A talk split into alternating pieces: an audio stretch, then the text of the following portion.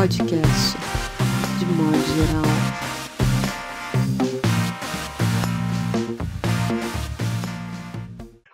Olá, tudo bem? Está começando mais um podcast de modo geral, edição 21, com as convidadas Diane Paula de Mello, Cidinha da Silva e o convidado Flávio Flu Santos, que estava no começo do de modo geral, lá em 2008, no Rio de Janeiro, Mauro Damer e João Paulo Cuenca. Como é tradição do podcast, vamos começar pelas inquietações, pelo que mais chamou a atenção de João Paulo Cuenca. Olá, confrades. Hoje a gente viu pela primeira vez, um, depois da, da pandemia de Covid, uma resposta nas ruas, né, aos protestos fascistas, antidemocráticos que acontecem todos os domingos. É, e, como previsto, a PM de São Paulo entrou jogando bomba pra, e mostrando qual é o seu lado. Né? É de se esperar que nos próximos domingos é, esse enfrentamento seja cada vez maior, cada vez mais é, violento. Eu acho que é muito fácil isso ser reeditado, um 2013 reeditado, no sentido de que a imprensa ela pode comprar essa narrativa do vandalismo de novo, da criminalização partidária das manifestações, por causa da Covid também. Enfim, acho que ainda está em disputa. A cobertura da Globo News da CNN foi. Eu fiquei ligado nisso hoje de tarde. Uhum. Meio ambíguo. O repórter de rua parecia um assessor de imprensa da PM, mas as jornalistas que estavam no estúdio confrontaram o coronel da PM, fazendo boas perguntas. Enfim, você nota uma certa boa vontade do, do, canal é, em relação às manifestações, mas isso tem que ser, enfim, isso tem que crescer, na verdade. Então vamos ver Sim. como é que vai ser no, no, domingo que vem. Mas eu não acho ruim, não, sabe? Eu acho que é raro estar otimista, mas eu, eu achei positivo. Sim. Positivo que isso tenha começado a acontecer. Sim. Mauro Damer. Eu também. Boa noite, bom dia, boa tarde, né, para todo mundo. Eu também, cara. Tu sabe que eu tô grudado desde ontem vendo o que estava acontecendo nos Estados Unidos e é uma crônica anunciada, né? Que a gente vê ali, a gente. E aí eu tô com aquela uma sensação toda 24 horas grudado vendo o que aconteceu lá nos Estados Unidos, o que começou a acontecer aqui, assim fui super crítico logo no início da manhã com aquele repórter ridículo da Globo News. E, e também terminei dia otimista agora com uma entrevista que estava o Gilmar Mendes falando ali na Globo News uma hora. E e eu tô otimista pelo seguinte, cara, porque a gente está chegando no, no o fundo do poço é a questão militar, né? Esse, esses machos que estão no poder, essa espécie de loucos que estão no poder, que estão doutrinados pelo anticomunismo, pelo antipetismo, que são militares, que serviram para de, de cobaias para a CIA nos anos, desde os anos 70 até hoje, conseguem chegar no poder, conseguem aglutinar grupos, assim, conseguem impor esse discurso louco, no fundo, né? Uhum. É, e que se julgam é, donos do poder e donos da Constituição. Então, é, eu estou vendo que chegou nesse fundo do poço e nós, no Brasil, tem que optar assim, um pouco pela ou pela loucura, ou por entregar o poder e a decisão, ou por ter tomar decisões concretas na vida de cada um. E aí começa no jornalismo, começa no, quer dizer, que se tornou inviável tolerar o racismo no Brasil, nos Estados Unidos. Eu acho que é uma coisa que vai ser global, entendeu? vai ser nas Américas. Se tornou intolerável não só para negros, cara, porque os negros estão morrendo, mas para os brancos se tornou intolerável viver numa sociedade racista, cara.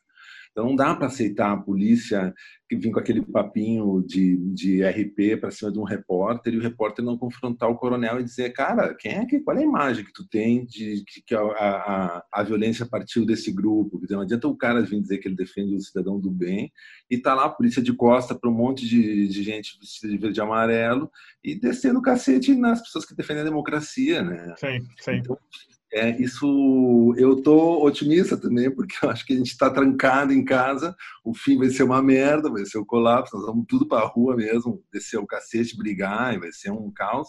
Mas é uma espécie de fundação, pode ser uma espécie de fundação de, de, de que é uma nação. Tá bem, que bom. De tudo.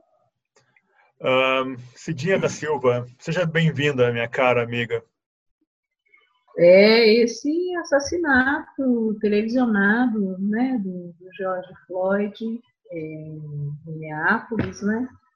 Uhum. Essa coisa é, é estarrecedora, estarrecedora. Um policial branco matando um homem negro, sendo filmado. Essa, para mim, já é uma das imagens do século. Essa disfarçatez, essa possibilidade, aquilo é a síntese da necropolítica, né?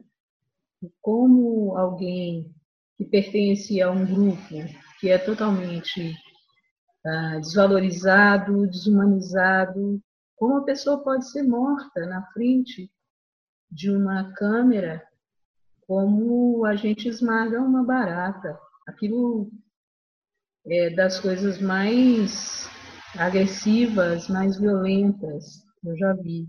E há pessoas né, que veem isso diuturnamente. Né?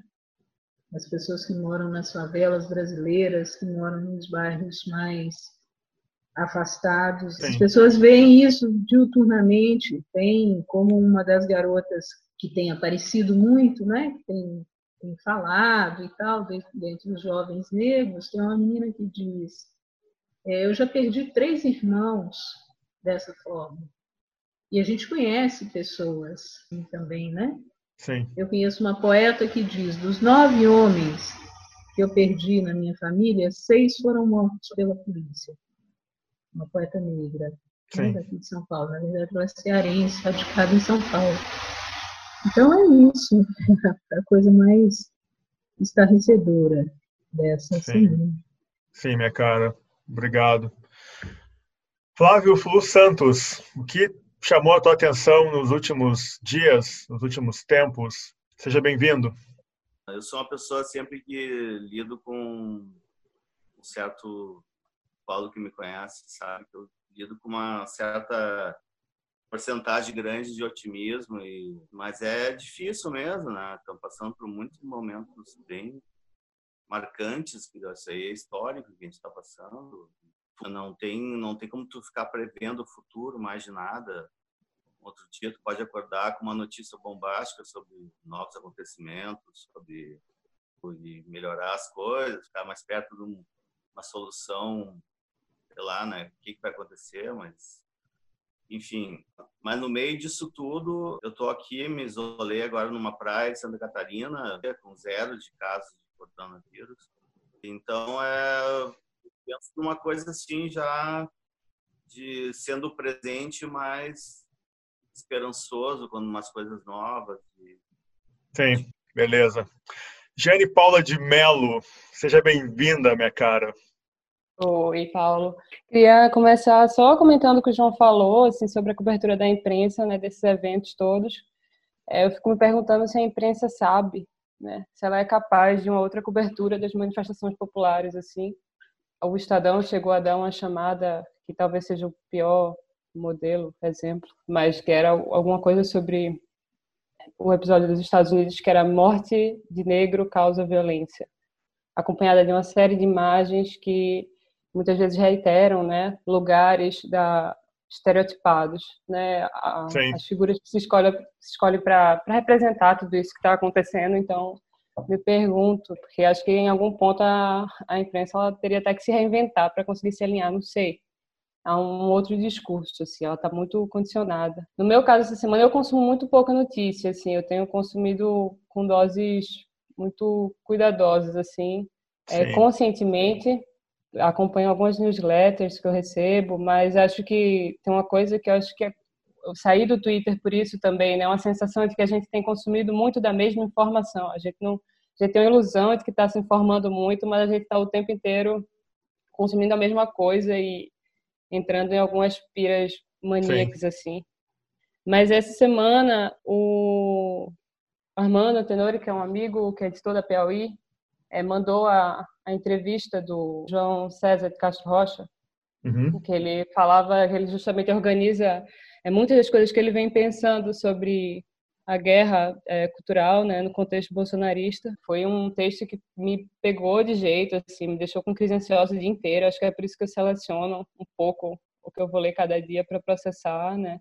E ele falava um pouco, é, ele fala desse texto justamente sobre tudo que é o projeto assim desse governo que parece não ser totalmente atabalhoado, mas não é assim, é muito pautado por esse revanchismo militar, né, no que forma a mentalidade deles ali. Enfim, ele vai discutindo muito essa questão também dessa dessa máquina sistemática de criar inimigos, né, e manter as massas muito excitadas em torno de certos acontecimentos, de certas figuras públicas que vão sendo minadas assim. Sim. E enfim, e aí justamente a, a, questão era de como isso vem sendo sistemático e aniquilador, né? E com, com alvos muito claros para a gente, dentro da sociedade da gente. E, enfim, Armando falava um pouco isso, quando é que a gente vai para a rua, quando é que a gente vai fazer alguma coisa, né? E a gente falava um pouco sobre como, no contexto da pandemia, existe quase que um, para a nossa sociedade que tem um perfil de ocupação das ruas muito morno, digamos assim, né, que tem os seus momentos, mas que no geral é, um, é, é muito problemático. A, a pandemia e o, o, vírus ele é quase que um motivo racional para que os aglomerados e as ocupações não, não ocorram, né, que as manifestações Sim. Sim, não é saiam. Então esse fim de semana realmente ele, ele acaba sendo um respiro, porque assim a gente vai se esconder atrás do Covid e deixar tudo isso acontecer, né? Essa é a desculpa racional que a gente tem para não fazer nada.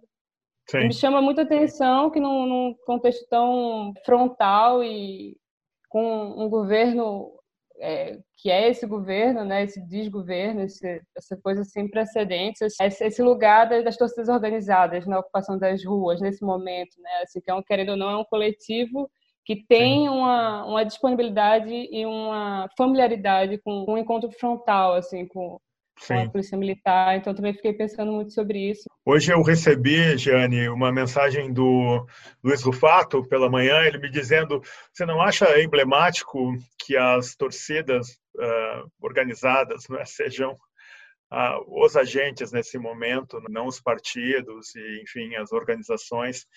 Eu tive muitas questões aí, como todo mundo deve ter tido, essa semana, e foi bastante difícil escolher o que mais me chamou a atenção, o que mais me inquietou. Mas depois de pensar um pouco, eu acho que eu fico mesmo com a mensagem do ministro Celso de Mello, sabe? E esse texto dele, que eu vou fazer questão de ler aqui, é um texto que provoca uma postura que me parece imperativa nesse momento. E mesmo que já se está falando aí na, na, pela internet que ele vai ficar impedido de julgar todas as questões que envolvam o governo Bolsonaro a partir de agora, era um momento que eh, sendo ele ocupando o cargo que ele ocupa, não é, da Suprema Corte, parece que é o que um sujeito político precisava fazer. Então, quando ele fala assim, guardadas as devidas proporções, o ovo da serpente, à semelhança do que ocorreu na República de Weimar, parece estar prestes a eclodir no Brasil.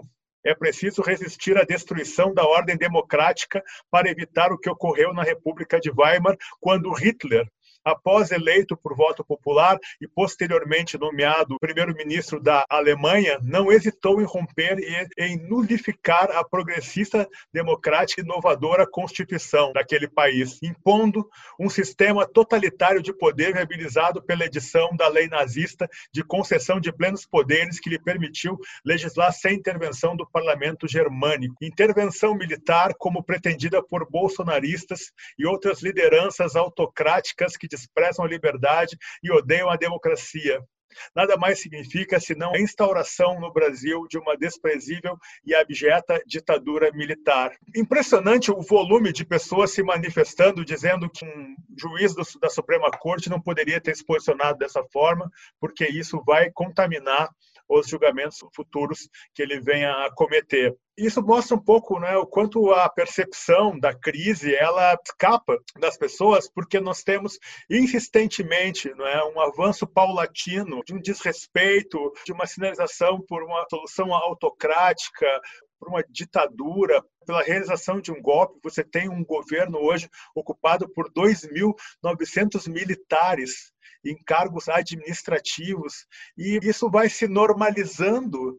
Então, parece que esse momento, eu, tentando entrar na cabeça um pouco do Celso de Mello, porque ele não é um, um, sujeito burro e considerado todos os outros que estão ali, talvez seja o mais íntegro de todos eles, é um sujeito que assume a sua condição política num momento político tão sério quanto esse, e talvez ele pague um preço dentro da estrutura do Supremo ali, mas é um sujeito que não se calou.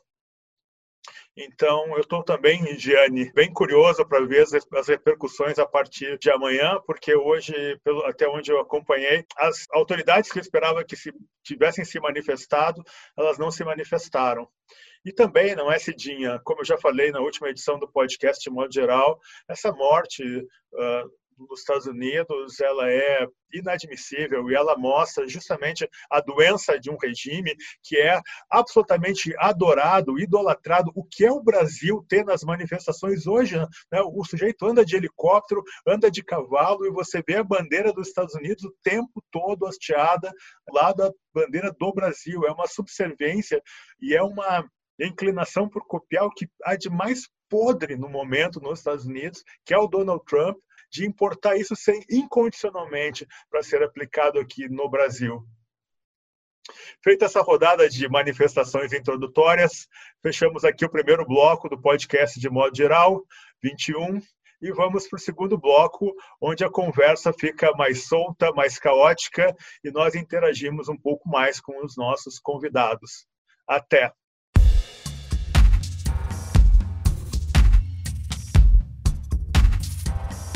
Podcast de modo geral.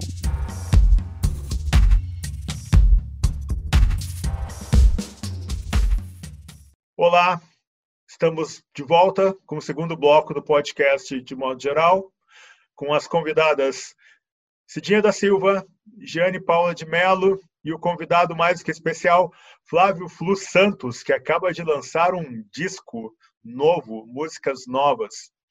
Cidinha, vamos começar por você. Você é uma grande cronista da, digamos assim, realidade brasileira. Eu percebo como seu leitor uma mistura muito interessante entre conto e crônica.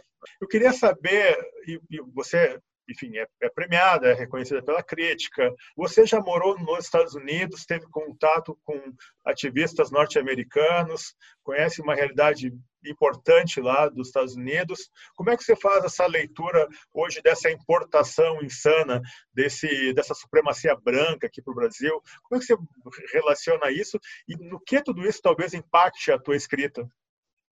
Eu acho que, que na real o que a gente tem de de novidade é uma permissão que esse governo, esse desgoverno oferece a essas pessoas que agora podem deixar de maneira muito explícita o seu desejo de estabelecimento de uma supremacia branca. Mas isso não é novo. Né? O que a gente tem de novidade é simplesmente essa é, autorização, porque qualquer pessoa negra no Brasil tem uma experiência de vida uh, na qual já teve o sabor de, de, ter contato com essa perspectiva a vida inteira. Então, acho que a novidade que a gente tem é essa: é a permissão, é o aval que esse desgoverno oferece para essa gente. Isso estendido para outras para praticamente todos os estados do Sudeste, né? o Zema em Minas, o Witzel no Rio de Janeiro, o Dória aqui em São Paulo, todos eles incentivam uma prática, incentivam, avalizam, promovem uma prática da polícia que é uma prática de extermínio em relação eh, de extermínio das vidas que, que não contam, né, que são as vidas das pessoas negras, as vidas dos indígenas, as vidas das pessoas que moram nas periferias. Então, tem um arranjo institucional hoje, né, acachapante para esses setores populacionais, um arranjo que passa pelo nível federal e pelos níveis estaduais, né, é, pelo nível estadual também, em vários estados da, da federação, o que dificulta ainda mais uma, uma reação organizada, né? até porque essas mortes todas, elas funcionam muito como um desestabilizador e um desmobilizador da resistência, né? Porque você vê que, que qualquer. Ah, o João Pedro, por exemplo, foi morto dentro de casa, né? A Agatha Félix, a garota lá do Rio, que foi morta estando ao lado da mãe, indo para a escola, dentro de um, de um veículo de transporte escolar. Você fica com a sensação, você que pertence àquele grupo, é, que a próxima pessoa pode ser você, pode ser o seu sobrinho, seu primo, seu tio, sua irmã, qualquer pessoa muito, muito próxima, né? Sim. Incluindo você mesmo. Isso é desmobilizador. Isso é, as pessoas perdem a voz, as pessoas perdem o tônus, perdem a capacidade de reagir, não é? E são situações em que a gente precisa agir de maneira estratégica, né? Você não pode agir, não pode ir para o fronte de maneira não organizada. O primeiro incêndio, logo após o assassinato do George, que, que as pessoas promoveram, os manifestantes promoveram lá em, em Minneapolis, né? Você precisa de uma organização para fazer aquilo, né? Eu estava vendo hoje um menino que foi assassinado num bairro em Salvador e que as pessoas é, do, desse bairro fizeram uma barricada e incendiaram uma via pública importante da cidade. Você precisa de uma organização para fazer isso, né?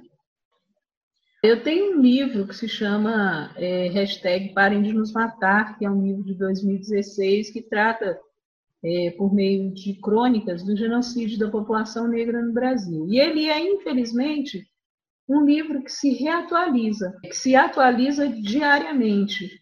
Diariamente a gente tem vários, eu diria até incontáveis casos de morte pelo racismo, né? Tanto morte simbólica quanto a morte pela eliminação física mesmo, né?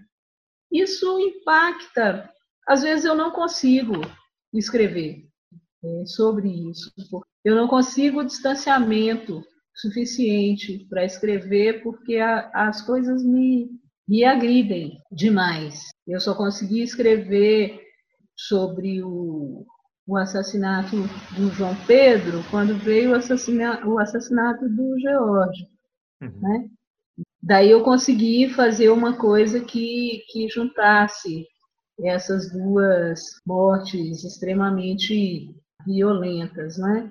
Então impacta dessa forma. Às vezes simplesmente eu não consigo escrever sobre esse esse tema. Impacta também no sentido de buscar recursos na escrita que possam, de alguma forma, mobilizar ou reunir sensações difusas que eu percebo dos grupos que estão diretamente impactados por essas mortes. Porque muitas vezes, Scott, rola uma coisa assim, da gente tem rodas de amigos, né, rodas de conversa, essa coisa desses assassinatos sistemáticos deles serem mais um tema eu estou uhum. do lado de quem considera isso o tema, porque é a vida de pessoas que pertencem a uma determinada comunidade de destino que não tem um valor de vida, que não tem um valor humano. Isso deveria fazer com que todos nós nos insurgíssemos, e isso deveria ser um tema, além de qualquer outro. Uh, mas eu estou num espaço em que isso não ocorre, isso continua sendo um tema nosso, nosso, das pessoas negras, né? E às vezes é, é bastante difícil estar nesse lugar e escrever sobre isso, de uma forma que vá além da dor. Sim, perfeito. Muito obrigado. Flávio Santos, essa edição vai ser histórica, Flu, porque a gente está conversando aqui e tu está sendo filmado sentado aí no teu sofá, na Gamboa, completamente zen, desligado do mundo. Tá fantástico. Flávio, Flu, Você sempre dialoga com uma energia cultural brasileira bastante ligada ao samba, né, a canção, assim, e aí você bota muita camada eletrônica, bota guitarra, e eu senti que você retoma assim uma conversa que já estava lá no seu primeiro disco, sempre tentando encontrar um novo caminho, assim. O que, que você descobriu de novo compondo esse, esse teu trabalho recente agora? No momento que tu tem um material parado no teu computador, no teu HD lá, ele tá ali para te ouvir, pensar, o que, vai fazer e fica parado o tempo inteiro. E no momento que tu coloca na roda, onde tu, tu expõe o teu, a tua arte para levar tapa, o que for, para as pessoas curtirem, daí é, ela sai, se transforma no mundo novo que tu vai poder ter, né? Depois daquilo ali saiu, é aquilo ali e daí depois disso é o que vai acontecer no futuro, que eu nem ideia que vai acontecer. Então, eu acho que deve ser para ti também, ó, todas as pessoas que que têm uma uma certa ideia, uma coisa que está fazendo e tal, é, no momento que coloca na roda, no momento que tu expõe aquele material para mais pessoas ouvirem ou lerem ou verem, né, quando é filme, é um momento novo na tua vida, é um momento onde tu já expôs aquilo ali e agora vamos para outra etapa, né? Eu, eu terminei o disco exatamente no dia que começou a quarentena, uh, que eu não tinha nem ideia, não tinha visto uma semana antes tinha visto aquelas imagens da, da Europa, da Itália, sabia da China e tal, mas não sabia que ia rolar por aqui, assim, sabe? Foi uma, uma, coisa que todo mundo foi pego, assim, de surpresa. Surpresa. Antes de passar para a Gênio, eu quero te perguntar o seguinte: tu tem aquele teu projeto que é a Banda do Amor, não, é só amor. E, uhum. e vocês têm feito serenatas em frente a, a prédios, não é? De pessoas idosas que estão sozinhas e tudo mais. É, como é que está sendo essa experiência das, das serenatas? Vocês seguem com, a, com as serenatas? Como é que está sendo isso? É, a, a, ideia é se reinventar nesse período, né? Porque todos os três da banda, ou todos os, muitos artistas e técnicos estão uh, sem trabalho. Então, uh, vem a ideia do que fazer, do, do como ajudar também. Né? Então, tem várias vezes que a gente tenta reverter a renda para alguma instituição. Ou também agora.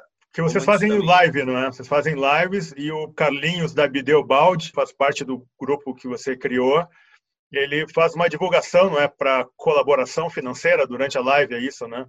Nós temos que também ter essa noção de que tem muita gente em casa, muita gente carente de estar na rua, de ver coisas da rua também. Então, a gente prezou essas quatro cinco vezes que a gente fez essas lives, de, de mostrar um pouco do ambiente, a gente mostrou por, dois pôr do sol. É uma é de, de a gente conseguir trabalhar, a, ajudar, é, sabe, é, agradecer ao mundo por estar vivo, sabe? Muitas coisas assim. Eu acho muito legal isso de vocês não, não ficarem com dinheiro e repassar todo o dinheiro. Eu acho bacana essa iniciativa aí.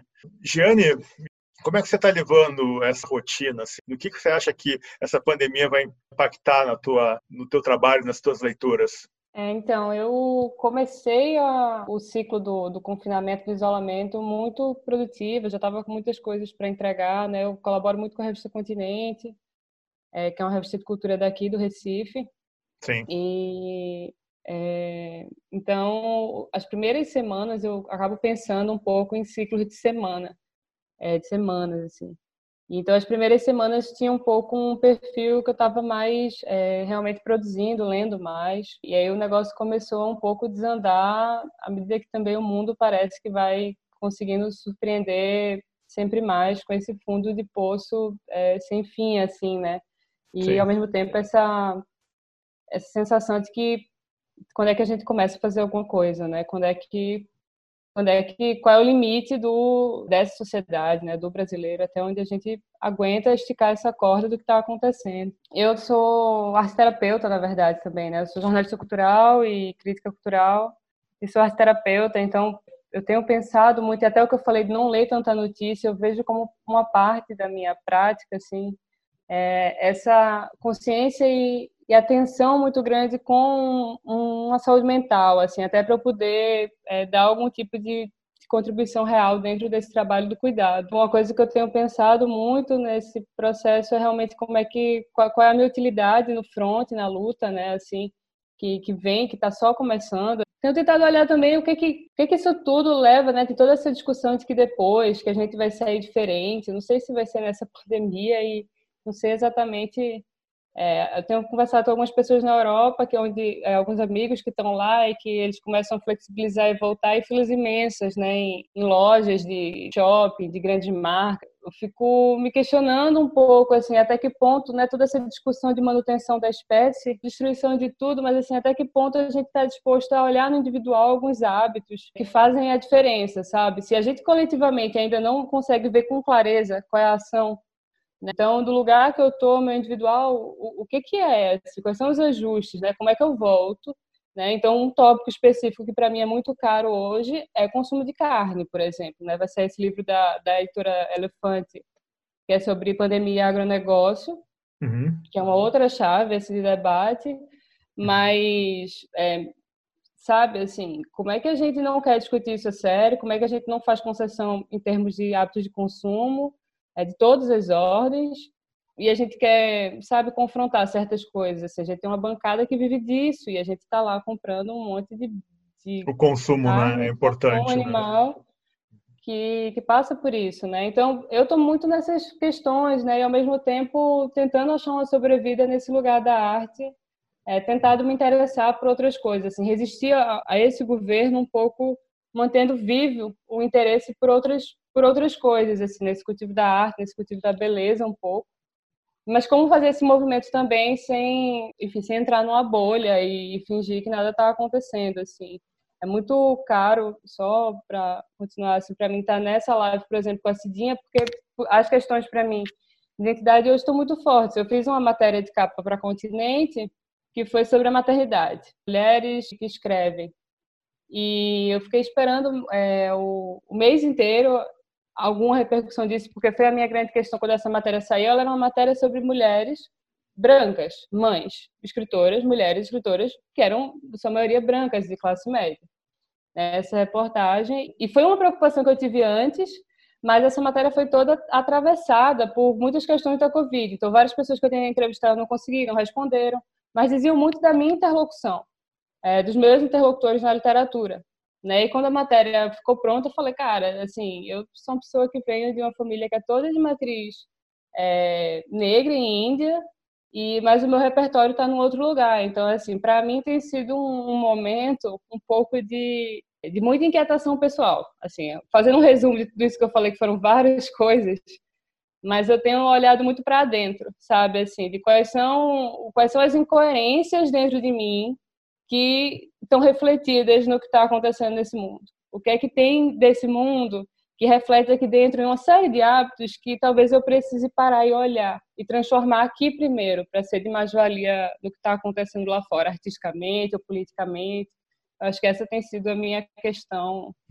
Sim, esse é um momento que vai catalisar aí uma série de questões. A comunidade negra é a que mais vai sofrer, já está sendo a mais atingida, né? Foram as classes altas, classe média alta, brancos que trouxeram a Covid para São Paulo, mas a grande questão hoje é com a periferia, está desassistida, é um debate bastante amplo.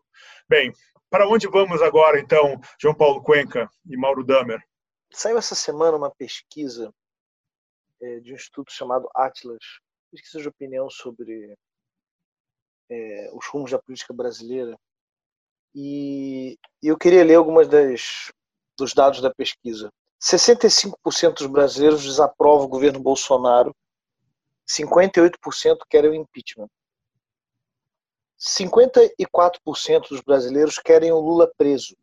83% não querem uma ditadura militar. Eles fazem uma pesquisa com a imagem dos líderes políticos. Todos os líderes políticos, com a única exceção do Mandetta, têm imagem negativa maior do que a positiva. O Rodrigo Maia, 63% negativa, Luciano Huck, 48% negativo, 28, 21 positivo. Ciro Gomes, negativo, 55, Haddad, 57, Dória, 54, Lula, 62, Bolsonaro, 60 e blau, Paulo Guedes, 44, é, mas a positiva é menor, o Moro 43, a positiva é menor. Ou seja, você tem todas as opções do cenário político brasileiro sendo rejeitadas. Sim. E você tem 70% das pessoas que, ao perguntadas sobre qual partido elas simpatizavam, qual partido de preferência delas, 70% fala que nenhum. É... Para mim, e olha só que loucura, né? Eu sou normalmente a pessoa mais pessimista desse, desse podcast. Eu acho que a gente vai ser um longo inverno, tá? Sim. Mas eu acredito que esse governo é questão de tempo para ele cair. Ele vai levar um, um contragolpe. Ele vai tentar uma aventura, vai esperar um apoio que não vai ter. E eu, eu, eu acho que realmente o bolsonarismo está muito mais nas cordas do que, inclusive, do que a gente pensa nesse momento. E vai ficar cada vez mais aquado, não, não só pelas instituições, mas principalmente pelas pessoas na rua, quando elas voltarem para a rua. E Brasília morre de medo de rua. Então, quando, quando geral cair na rua mesmo, e aquelas imagens de helicóptero aparecer, tipo, aquele centrão vai correr, como correu da Dilma. Então, assim, é, o, que me, o que me preocupa é o dia seguinte. É, é essa, essa, esse momento da política brasileira em que o brasileiro não quer nada. Uhum. Porque também não quer ditadura militar. Mas nenhuma das opções da democracia brasileira é, o satisfaz nesse momento. Todas as grandes políticas do Brasil têm rejeições altíssimas. Então é, é isso me preocupa isso me preocupa mais ainda do que o próprio Bolsonaro. Porque eu acho que o uhum. Bolsonaro é frágil. E isso pode dar espaço para uma coisa mais perigosa até do que ele. Muito bom, muito bom mesmo. Mauro Damer, para onde vamos? Cara, eu tô achando, eu tô otimista pelo seguinte, ó, o, assim, não é, eu não diria otimista, porque, ou então vamos entender assim, ó, tem um, o fracasso de uma espécie do, de um capitalismo, né, de uma democracia liberal que que, tem, que teve suas conquistas, teve avanços na ciência, na engenharia, na saúde, nos direitos civis, entendeu? Assim, acho que foram direitos que foram conquistados por muita, muita gente morrendo ao longo dos últimos uhum. do último século e mais dos últimos 50 anos. Mas teve um pacto social que está herdado da, da França, entendeu? Que está herdado da, da Revolução Francesa. Daí esse pacto ele está rompido, cara, porque porque ele se esgotou, ele colapsou. O capitalismo não tem assim muito, quer dizer, o que ele pode fazer é incluir pessoas no mercado de consumo. Então, quando eu vejo esses protestos hoje, eu acho que é um pouco uma tomada de uma, uma formação de uma massa crítica a partir de assassinatos, a partir de desgoverno, do rei nu, que a gente vê ele, todos está vendo em torno na imprensa, na, na, no poder, na justiça, na sociedade. É a partir desse rei nu que se forma uma massa crítica ela não é uniforme, ela não vai ser é, uníssona em toda a sociedade, eu acho. Mas eu vejo uma massa crítica tentando decifrar essas imagens, esse contexto, fazer uma leitura disso. E eu vejo hoje uma juventude ali, cara, nos Estados Unidos, acho que o Trump está acuado, entendeu? Acho que ele vai ter uma radicalização e eu acho que o mundo vai se polarizar mas eu vejo uma massa crítica hoje disposta a lutar por ser pelos seus direitos, entendeu? É, no fundo é um pedido por democracia, entendeu? No fundo, uhum. quando tu vê aquela é uma crítica, eu acho ao establishment e tal, mas eu acho que tem uma se constrói uma massa crítica pedindo por uma democracia mesmo, entendeu? Então eu acho que mesmo no Brasil a gente, claro, é, então, quando eu estava falando assim dessas pesquisas, assim, é muito difícil apontar uma unidade no Brasil. A gente vai conviver com esses fascistas por muito tempo, eles vão estar tá aí, entendeu, cara? Então, eles não, não adianta, só que eu acho que é, é importante ver a reação começar é, numa torcida de futebol. Eu não, eu não sou otimista de achar que isso vai resolver o problema nem do racismo nem da política, entendeu? Mas eu, eu a minha medida é um pouco a sociedade, essa massa crítica, essa capacidade que a sociedade tem de, de dizer não, de contra-argumentar, entendeu? E de não, não topar essa hipocrisia tão barata como se topou até aqui, né? Uh, uma questão, Mauro, que me chamou a atenção, é, talvez esteja muito distante aí da realidade de alguns de vocês, mas tem um escritor brasileiro que o nome dele é Oswaldo de Camargo. E até um professor da URGS, lá do Rio Grande do Sul, que eu respeito bastante, que é o Luiz Augusto Fischer, fez recentemente um perfil dele com uma entrevista e tudo mais. E ele é um poeta bastante importante. Tem um primeiro poema dele publicado lá em 58, que é Grito de Angústia, e diz uma coisa assim que é uh, dê minha mão, meu coração pode mover o mundo com uma pulsação, eu tenho dentro em mim anseio e glória que roubaram a meus pais, meu coração pode mover o mundo, porque é o mesmo coração dos que são cinzas e dormem debaixo da capela dos enforcados. É um poema um pouco mais longo, se estende um pouco mais, é um poema extremamente importante, impactante. E esse escritor, pensador negro, um cara super respeitado na comunidade negra e na literatura brasileira, para quem é mais antenado, evidentemente, né, para quem não está na sua bolinha branca preocupada com o próprio umbigo e as suas questões brancas e, sei lá, privilegiadas. Esse super escritor brasileiro, com uma obra super importante, eu fiquei sabendo essa semana, esse senhor, ele é o pai do, do Sérgio Camargo, que é esse essa pessoa que o Bolsonaro nomeou para ser o presidente da Fundação Cultural Palmares. Nessa, nesse contexto de atenção, eu acabei uh, me deparando com uma situação que não pode ser mais bizarra, não pode ser mais surreal do que a criação por esse Sérgio Camargo de um selo da Fundação Palmares, que é o selo de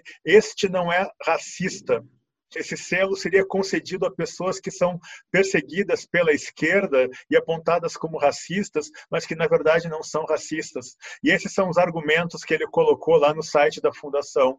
Ele diz o seguinte: selo é Palmares assegura, não é racista, é simbólico, sem registro de patente. Seu objetivo é homenagear aqueles que injustamente foram acusados de racistas e assim reparar a sua reputação perante o público. É importante lembrar que a Fundação Cultural Palmares já tem tradição de emissão de selos sem registros de patente e NPI. Por exemplo, selo editorial Palmares e por aí ele vai. Por fim, selos que homenageiam estão alinhados com as finalidades da fundação estabelecida por lei, notadamente promover a preservação dos valores culturais, sociais e econômicos decorrentes da influência negra na formação da sociedade brasileira. E o que aconteceu é o seguinte, né? o Ministério Público Federal já está investigando eh, né, mais uma campanha aí que incorre no desvio de finalidade. Ele foi recentemente por uma juíza federal, ele foi obrigado a retirar dois textos que eram textos absolutamente é, desrespeitosos com a, com a, identidade negra, a formatação da identidade histórica né, de Zumbi dos Palmares. Então, vejam que, às vezes, que aí eu quero trazer, então, fechar o parênteses e trazer para o podcast de modo geral, muitas vezes ou aqueles que apostarão no retrocesso absoluto daquilo que foi conquistado está muito mais perto do que a gente imagina. O que, que você acha disso, Cidinha? Então, Scott, tem muitos elementos, né, em tudo que você disse aí. A começar pelo Oswaldo Camargo, né, que é um homem é, honorável, fantástico, é uma biblioteca viva, é talvez a pessoa que mais conheça de literatura negra no Brasil, né? e que ah, não tem esse conhecimento reconhecido, valorado, porque não é um homem da universidade, não é um homem que se formou em jornalismo muito cedo, acho que o Oswaldo está com 85, 86 anos. 86. 86, né? Então, ele se formou muito jovem e não fez é, carreira acadêmica. Então, outras pessoas que talvez não tenham um acúmulo de conhecimento tão grande quanto ele conseguem espaços de sistematização, de visibilidade, etc., porque tem um trânsito na universidade do qual ele não é, se beneficia. Acho que esse é um primeiro aspecto. Enquanto você falava do filho dele, teve uma coisa que me incomodou um pouco, que foi é, você usou a expressão assim que você pesquisou muito para entender como é que o, uma figura como Oswaldo poderia gerar uma outra, né? Como o Sérgio. E me parece que são coisas muito é aquele negócio, né? Dos pais que criam, que educam, cuidam, etc., da melhor maneira possível e não são responsáveis pela, por aquilo em que a gente se transforma, né? Então, eu, eu entendo que o, é, o, o, Sérgio ele, ele precisa ser visto. Me lembro que logo no começo, antes dele, é, naquele momento que ele foi que foi suspensa a nomeação dele, né? Um irmão é, apareceu na imprensa dizendo que tinha muita vergonha daquilo que, que o Sérgio representa, etc. E acho que a família teve uma postura muito correta de preservação do Oswaldo, né? porque ele não tem mesmo que responder pelos atos do filho, que são. Esse filho é absolutamente distinto dele e serve a um projeto é, político que é um projeto de interesse né, é, é, pessoal dele e o Oswaldo não tem, não tem nada a ver com isso.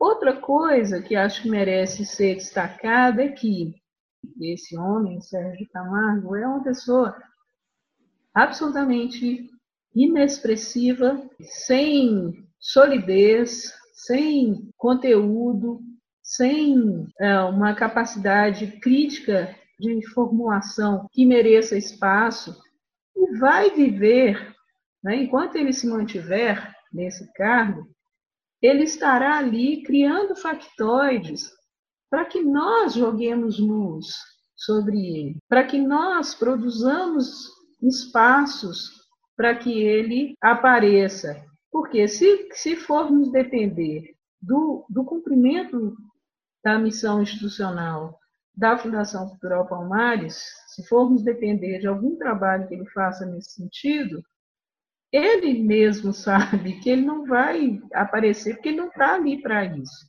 Não está ali para trabalhar, não está ali para fazer nada que, que seja no sentido de valorização, de promoção das culturas negras e seus agentes no Brasil.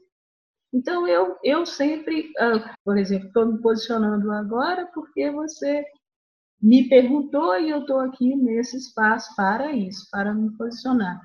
Mas, de uma maneira geral, eu passo ao largo das coisas que ele faz, dos factoides que ele cria, porque eu, não, eu particularmente, não colocarei lenha nessa, nessa fogueira, porque eu tenho já a compreensão de que ele vai viver disso.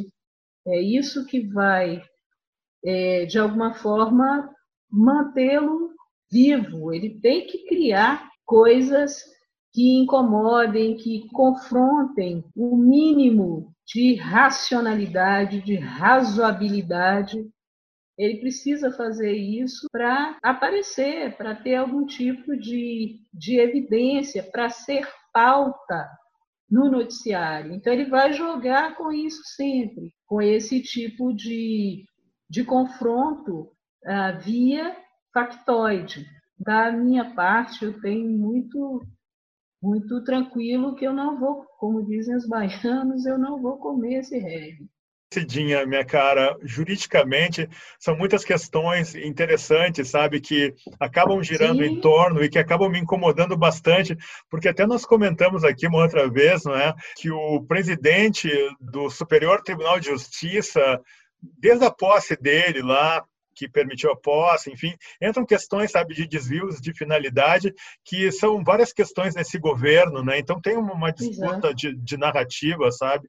E, e eu volta e meia, sabe, eu acabo indo atrás das decisões dos juízes e das denúncias do Ministério Público que envolvem a Fundação Palmares, mas eu concordo completamente contigo. Eu fiz uma pergunta não muito feliz, eu reconheço, porque isso não diminui nada a admiração né, que eu tenho pelo grande escritor que é o pai dele. E você tem toda a razão. O filho é uma peça solta, autônoma, cada um fazendo a sua história. Em relação ao que a Cidinha falou do Sérgio Camargo, ainda só dentro dessa discussão, é, isso vale para quase todo mundo que está nesse governo, né? São geradores de factoides, assim, Perfeito. ninguém é nem técnico, nem está a serviço da, da pasta, do ministério, do que quer que seja que esteja atuando, assim, né? É, na verdade, munição dentro desse, desse mesmo quadro de guerra cultural. Né? São pessoas que entram para fazer o desserviço, assim, para desconstruir o que tem ali, basicamente. Então, de fato, eu acho que são pessoas que, é, quanto menos menos a gente faz ressoar, é, talvez, claro que sem ignorar de alguma forma totalmente que eles estão ali, mas basicamente são geradores de factoides, né? É, você tem toda a razão, Mauro. Não, eu, eu, me chamou a atenção a Citinha, que ela falou que assim, ó, porque no fundo é um drama meio edipiano, né? Um drama meio freudiano, pai, filho. E o Bolsonaro também, né, cara? No fundo é a gente está lidando.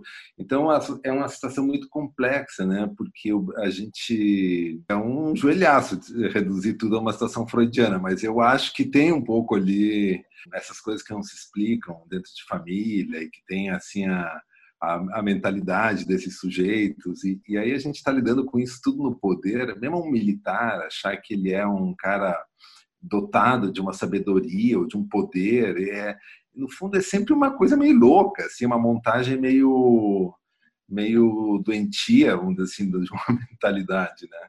E é muito difícil lidar com isso, eu acho, na sociedade, por exemplo, a autoridade de um policial corrupto, né? Quando a gente encontra um cara que pode tirar a tua vida, tem que ali de alguma forma negociar isso ou tentar escapar. É muito difícil lidar com esse sujeito enlouquecido, né? Por, e, mas ao mesmo tempo o Brasil é um pouco isso o tempo inteiro, né? Sempre foi esse grande patrão louco que tem o poder sobre os corpos e sobre as vidas das pessoas e, e não precisava responder a esse, essa medida moderna, é, moderna, assim, ou, né? ou essa racionalidade moderna. Aí a Cidinha fala assim, bom, eu não vou dar palco para ele, né? Porque tem uma sabedoria nisso também de tu saber desviar, né? Porque senão tu fica louco também, tendo que como é que tu, tu ah, se responde muito a ele isso de dar. Então é, é um negócio tão tão complexo, eu acho, assim, é de uma simplicidade ela contando assim, né, tal. Mas também como é que tu faz para lidar com esse maluco, né, cara, com esse cara que está num lugar ali que no fundo não é muito, não, não, não, é na ordem da racionalidade, não é da ordem de um discurso estruturado, assim, né? É na ordem de uma desconstrução, às vezes, né? De uma é na ordem de um reforço de uma estrutura, assim, então ele é meio cego, não, existe uma, uma, um avanço civilizatório, vamos dizer, supostamente civilizatório, seja lá o que seja, se, na, se não for elevado na prática, entendeu? Se não, se não for, se isso não se tornar uma espécie de instrumentalização da própria sociedade para defender os seus direitos e para estabelecer seus limites. Quer dizer, por exemplo, eles tratam a, a, o coronavírus como se fosse um atentado às liberdades deles. Eles que não querem liberdade para ninguém, né? Dizer, eles fazem essa montagem paranoica, mas é, essa montagem ela está no, no terreno um pouco da mentalidade, né? do uso da, da, da, da psicologia de massas, um pouco da disputa da, com os fantasmas aí e tal da sociedade. Eu só queria comentar, é, e é um, enfim, nas últimas semanas eu ficava falando muito sobre isso, eu acabei escrevendo uma coluna que saiu agora na quinta-feira. O... Sim, eu li muito boa Acho que o vai, lá em Berlim vai publicar também e tal. E, e o que me detonou isso foi, de novo, uma, enfim, o assassinato de um jovem negro pelas, pelas mãos do Estado brasileiro. É, isso que aconteceu da semana retrasada do João Pedro, isso não é uma, como todos nós sabemos, não é uma exclusividade do governo Bolsonaro. Né? É, esse genocídio do jovem negro, ele ele sempre existiu. É, ele atravessou governos militares, governos supostamente democráticos, governos supostamente de esquerda, é, no, no, ciclo que nós podemos lembrar da redemocratização ao longo dos anos do FHC e do PT, isso não foi colocado na, no centro do debate político como deveria ser, ou seja, o fato de que para os negros do Brasil a ditadura militar nunca acabou, o fato de que essas populações não têm direitos humanos respeitados. Achou-se que eles poderiam ser, você poderia incluir pessoas, transformar pessoas em cidadãos através do consumo, através é, de linhas de crédito, até através do FIES. É, tem coisas boas, coisas que eu questiono, mas assim o principal, que é uma coisa básica de direito, como tem se falado agora, de respirar, o governo brasileiro não, não agiu e nós não agimos também. Isso não era o centro do debate. O centro do debate era qualquer coisa. O único debate urgente no Brasil é esse. E é racial. Muito mais do que social. É racial. A gente vive num estado de apartheid. E agora que tem o governo que é fascista e tal, ah, caramba, né? O governo é fascista. O Brasil é fascista. Sempre foi. Sempre foi. E todos nós, de um jeito maior ou menor, isso foi aceito. Isso foi aceito. Então eu espero, por isso que o, texto é está tudo bem, eu espero que é, esse fascismo desavergonhado, o fato de você de ter uma transmissão da Globo News com uma câmera na Avenida Paulista, domingo de dia, um carro de som, com bandeiras neo, neonazistas, do lado da bandeira do Brasil, do lado da bandeira dos Estados Unidos, no dia depois que um grupo de fascistas faz uma manifestação no Planalto Central, usando tochas e palavras de ordem e imagens de movimentos neofascistas norte-americanos, isso tem um lado que é maravilhoso, porque esse fascismo, esse fascismo tupiniquim, esse fascismo brasileiro, ele tá na cara, da, tá na cara, tá, tá passando na televisão. Tá passando na televisão. Então, assim, ou a gente pendura esse pensamento e essas pessoas e essas ideias de cabeça para baixo, que é o lugar que o fascismo tem que, tem que, tem que é reservado ao fascismo historicamente, na nossa sociedade tem que ser isso, a gente tem que pendurar esses caras. Foi por causa dos debates do, do modo geral que eu consegui sistematizar isso, porque eu ia, vinha falando esse próximo, e aí eu, eu esse, esse texto não existiria desse jeito é, se não fosse os nossos debates constantes. Nossos debates. Você sabe, João, que essa manifestação das torcidas organizadas hoje aqui em São Paulo e também em outros lugares do Brasil, ela é uma reação que está indicando algo que já vinha sendo falado já há uma semana. Pessoas já vinham falando desde a semana passada que em algum momento nós teremos que colocar máscaras, mantermos a distância social mínima e irmos à rua protestar, porque não haverá mais como contornar a necessidade de disputa desse espaço público, mesmo tendo a pandemia alcançado os seus picos em várias cidades do país. Esse momento de confronto ele não teria mais como ser contornado. E, nesse sentido, a manifestação hoje na Paulista é uma espécie de vitória não é, do Jair Bolsonaro, porque tudo que ele queria, ele que sabe que saindo da presidência ele vai ser processado e possivelmente preso, etc. Tudo que ele aposta de coração é, na, é no caos social. Então, de certa forma, a guerra civil que tantos já comentavam, ela, ela começa a se concretizar.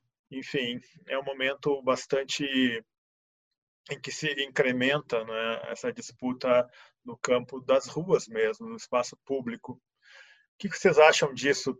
Vocês acham que, que vai ter jeito? Para onde vai o Brasil? A gente faz essa rodada e depois a gente fecha o bloco. Olha, é, eu acho que tem uma, tem uma dimensão de desafogo né, essas, essas manifestações hoje no Brasil todo. Mas eu tendo a achar que tem uma coisa forte também de testosterona. Né? Tem uma coisa dos meninos quererem ir para a rua, já não aguentam mais ficar dentro de casa e sair na porrada, isso dá um gás. Eu, eu, eu vejo essa essa dimensão é, também. Eu não saio porque a, a minha definição nessa quarentena é: eu sairei disso viva. A gente está com a vida ameaçada. Eu sei que se tiver uma disputa por um respirador num hospital, com o plano de saúde que eu tenho, que eu considero um bom plano de saúde, eu sei que eu sou plano B para ter acesso a esse respirador. Né? Então, eu, a minha definição é, a minha determinação é, eu sairei viva desse negócio. Eu vou sobreviver. Esse negócio não vai me matar. E para que esse negócio não me mate, eu não posso adoecer. Porque se eu adoecer, as chances de que eu não sobreviva são muito altas. Então, esse é meu foco nesse momento e acho que deve ser o foco de todas as pessoas negras. Que a nossa vida, historicamente, não tem valido nada. O mínimo de valor que ela tem é dado por nós mesmos, por nós mesmas. Tem uma frase de uma liderança sul-africana que foi morta muito jovem, o Steve Biko, ele diz o seguinte: estamos por nossa própria conta. Então, os meninos vão para a rua, eu fico olhando o movimento corporal deles, né? Dos líderes das torcidas, das torcidas propriamente. Ah, para mim tem muita coisa ali, é muito ataque de testosterona também, de uma coisa das pessoas estarem presas, dos homens, né? Estarem presos em casa e precisarem ir para a rua, porque a rua é entendida como um espaço deles, como um lugar deles, né? É, eu de verdade não estou fazendo análises dessas dessa resposta, né, como uma, alguma coisa de fato organizada contra o avanço do fascismo, né? Uhum. Eu acho que tem outros motivos mais difusos. Jane Paula de Mello, minha cara, o que, você acha disso? É, eu, assim, um pouco na linha de Cidinha, eu também não consigo acreditar que a gente vai ter um, uma crescente da ocupação das ruas nesse momento. Acho que é, até pode existir uma expectativa, um desejo, mas sempre muito desse lugar é, de esperar que, que os outros, né, que outros vão na frente, assim, né, vão eles e, e alguém resolve isso, assim, eles quem, né? Uhum. Então acho que tem esse lugar de dessa desse desse grande motivo para não se estar lá, né, que é a, a questão do vírus nesse momento mas também acho que para mim é muito conflituoso, porque para mim urge essa ocupação das ruas, né? Só que ela não pode ser seletiva, né, dessas vidas ou de como a gente organiza isso socialmente. De fato, é, enquanto esquerda, sobretudo, acho que a gente está zero organizado para fazer algo desse tipo. Acho que quando tanto quanto o João e o Mauro falam, duas coisas assim que foram ditas, né? Uma é desse é, dessa preocupação que o governo está colapsando e uma preocupação com o dia seguinte. Eu acho também, eu acho que o, o governo nesse formato, pelo menos, ele não ele não fecha, ele não termina. E aí todo esse movimento para esse golpe autoritário, né, mais definido, porque já é já é autoritário em tudo que faz. Mas eu me preocupo muito com o dia antes também, o dia antes da queda disso tudo, porque toda a aparelhagem miliciana que eles têm, todo é, todo o arsenal que eles estão criando de aniquilação. Então, assim, quantos quantas mortes, quantas vidas até isso colapsar, sabe? Assim, tem um, um custo muito alto, né? Se por um lado eu, eu acho que tem alguma coisa depois disso, mas antes disso, eu acho que a gente vai ver um, um banho de sangue muito grande, porque é, assim, é um governo de lunáticos, então são pessoas que estão ali para no último momento, no último suspiro, levarem com eles o máximo que eles puderem né? Assim, fazerem o maior estrago que eles puderem. É isso que, que eu vejo. E isso é, me assusta muito, assim, é todo mundo, né? Assim, obviamente.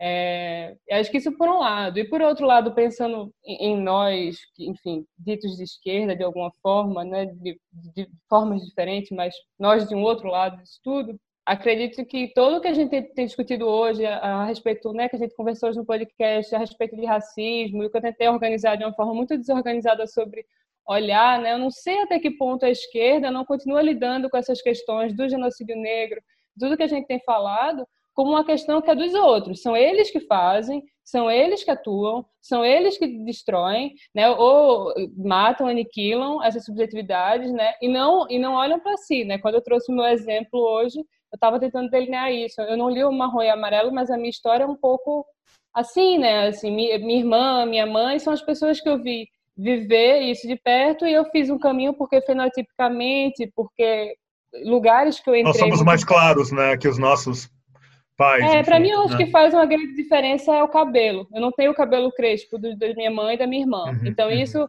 faz com que elas tenham tido experiências que eu nunca tive. É um negócio esquisitíssimo. É, é muito esquisito.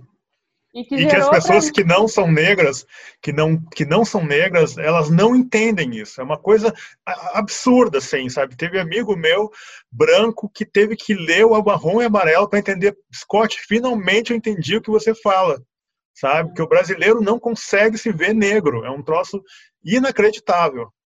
Sim.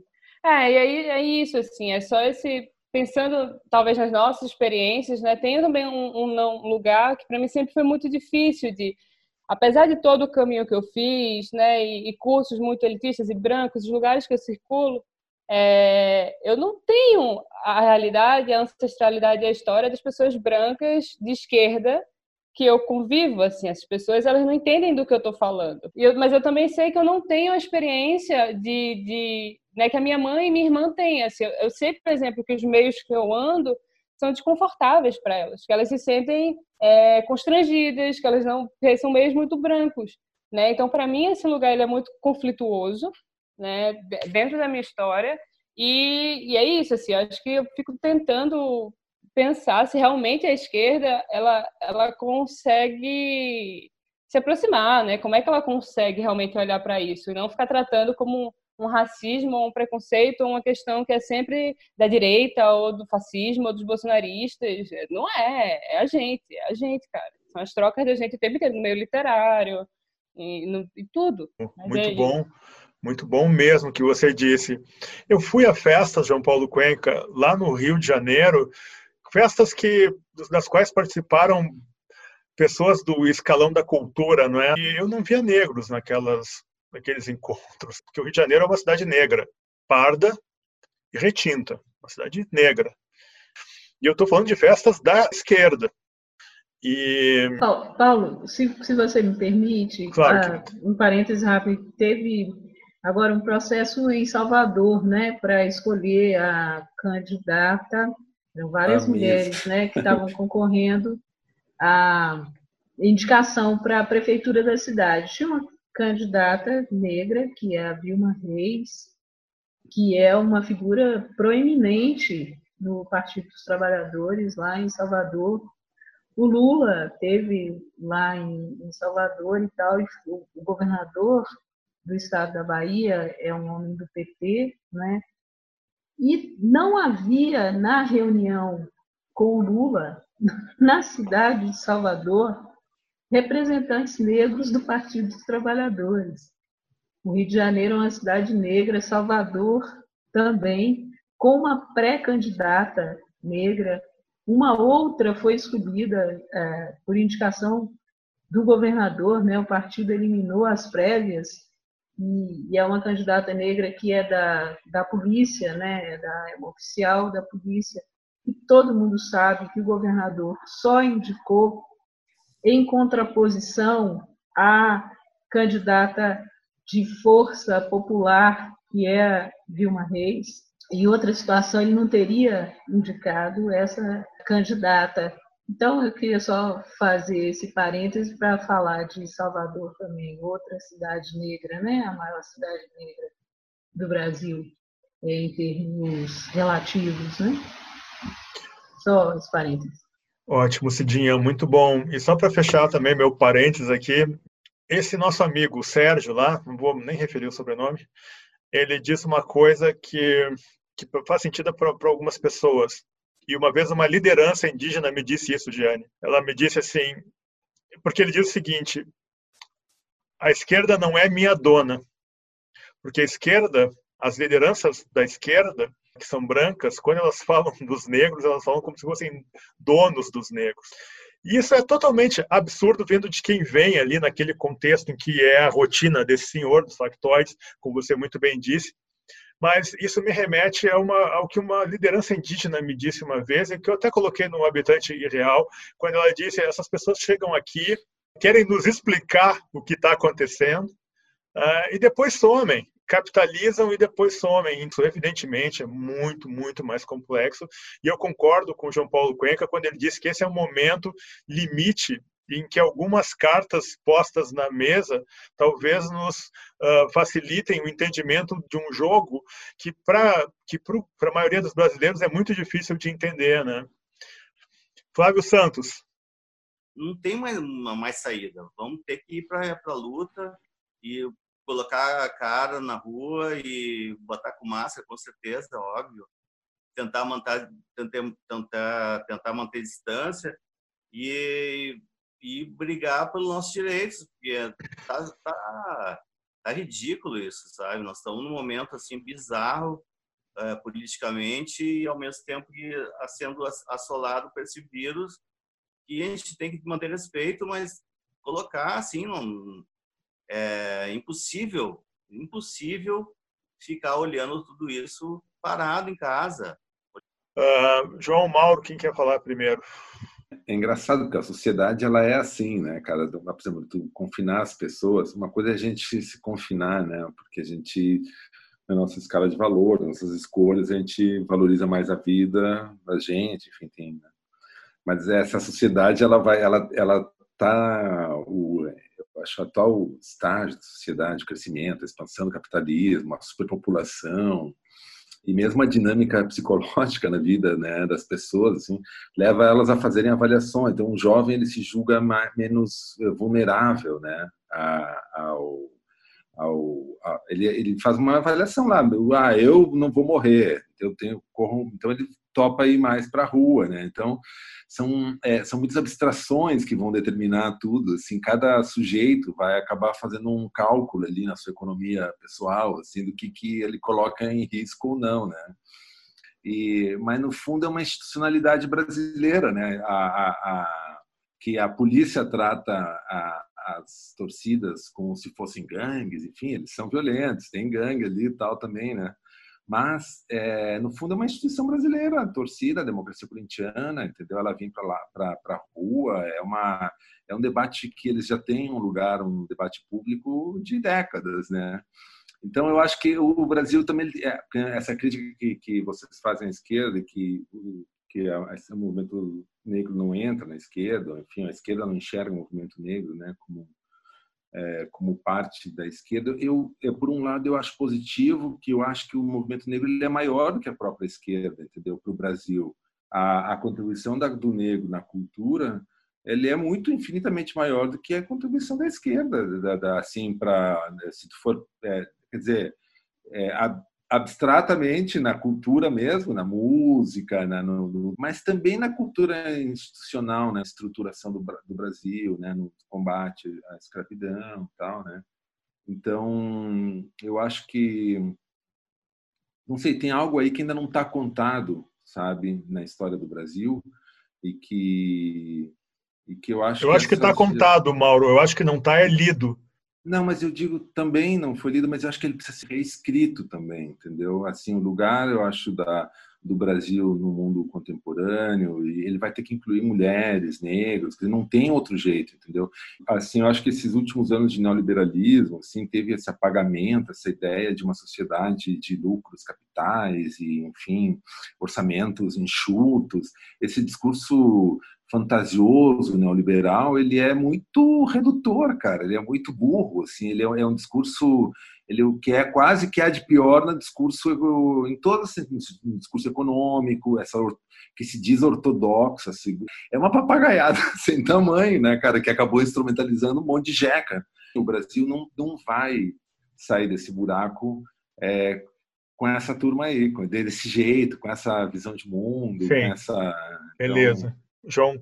só para fechar, é, é, muito simbólico que dois países da dimensão continental que tem o Brasil e os Estados Unidos, fundados e, e, e criados é, sobre trabalho escravo, é, tenham líderes fascistas, supremacistas brancos ao mesmo tempo, é, por um por resultado direto desses dois países não terem lidado com isso como deveriam ter feito. Então, assim, é, eu acho que essa insurgência que, que, que eu acho que os Estados Unidos está puxando nesse, nesse, nesse momento vai encontrar eco aqui. Muito bem, fechamos aqui então o segundo bloco do podcast de modo geral, edição 21, com as convidadas Giane Paula de Mello, Cidinha da Silva e o convidado Flávio Flu Santos. E vamos então para o terceiro bloco, que é onde nós selecionamos pessoas e situações que dariam boas personagens de conto ou romance brasileiro contemporâneo. Até!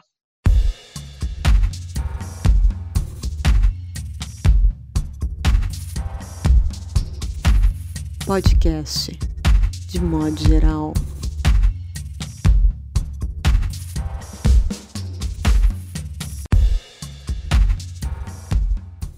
Olá, tudo bem? Voltamos com o terceiro e último bloco do podcast de modo geral. Vamos começar desta vez por Mauro Damer. Ah, meu personagem essa semana eu acho que seria um jovem, cara. Um jovem que escrevesse cheio de inspirações sobre o Brasil e que e fizesse um discurso de desmonte desse Brasil que está colapsando aí e tal. E que de alguma forma ele fizesse uma reflexão da vida dele, o que, que vale a pena, entendeu? Ele ele levar para a vida dele futura. Então, que significasse um pouco um balanço assim de todas as hipocrisias que o Brasil viveu, está vivendo, e que fizesse isso de uma forma leve das ruas, assim. Muito bem. Cidinha da Silva, minha cara amiga. Olha, Scott, tem dois, duas figuras que acho que dariam grandes, grandes personagens. É, primeiro, é o assassino do, do George Floyd, né? Em Minneapolis, acho que ele daria uma personagem muito forte para um filme de terror, para um livro, para um conto, melhor dizendo, para um conto de terror. E uma outra personagem que aí poderia render alguma coisa com uma pegada de ironia muito interessante é esse empresário aí de Alphaville, né, que vocês viram que ah, foi a, polícia foi acionada porque ele estava agredindo a, a esposa. E quando a polícia chegou ele não deixou a polícia entrar na casa dele. Se você não pisem na minha calçada e colocou o, o, o policial como a gente diria popularmente abaixo de cachorro e, ao mesmo tempo, acionava um secretário de alguma, um advogado para acionar um secretário de justiça ou alguma coisa da cidade de São Paulo. E o policial não entrou e se retirou calmamente e chamou. Ah, ele tinha uma colega policial aqui, ele chamou de puta, o, empresário né, chamou de puta, disse que o policial ganhava mil reais e ele ganhava 300 mil reais por mês. Então, acho que é uma personagem que é, encarna muito né, as relações de pequeno poder no, no Brasil. Né? Acho que é um, uma figura. O, o policial se comportou como deveria se comportar com todo mundo, ele saiu e foi buscar reforços, chamou reforços, e aí o cara foi preso e tal.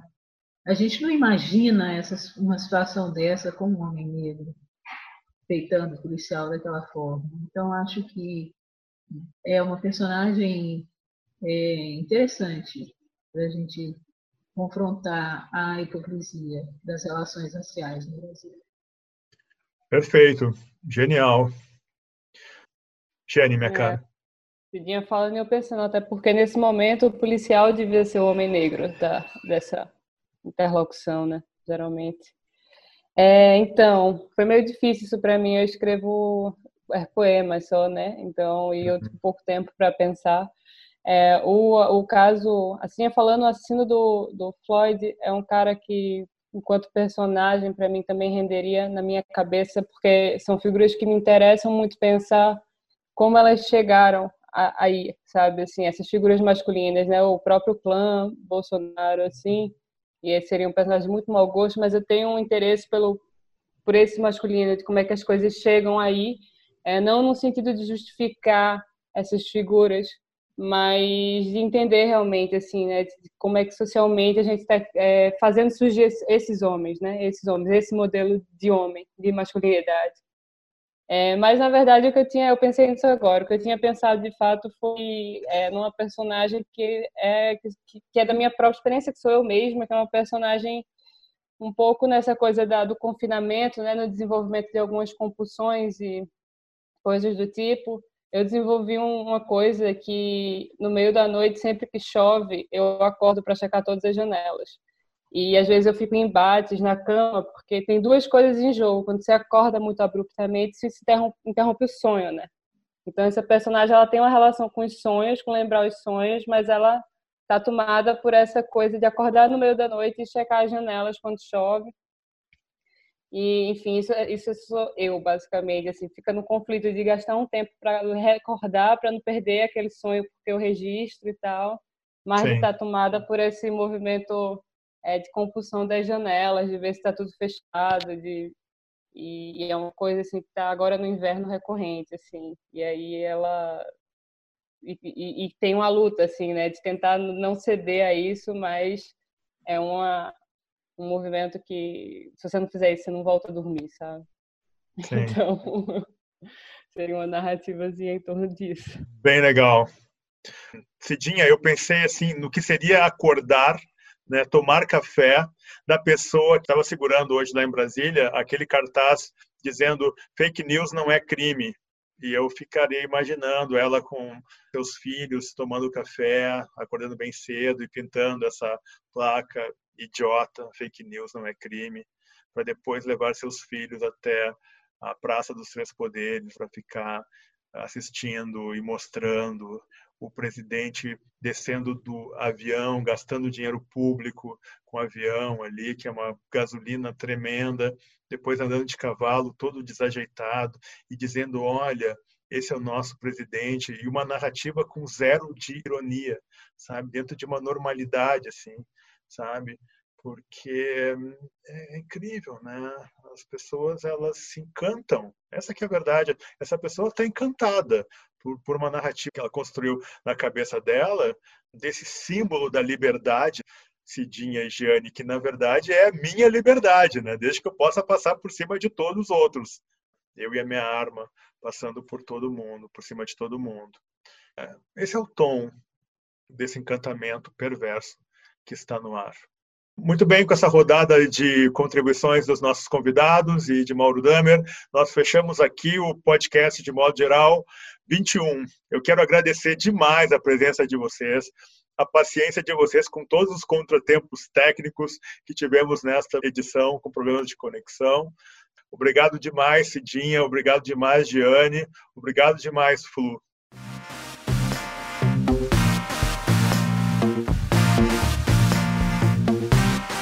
Podcast de modo geral. Freedom? Freedom, freedom.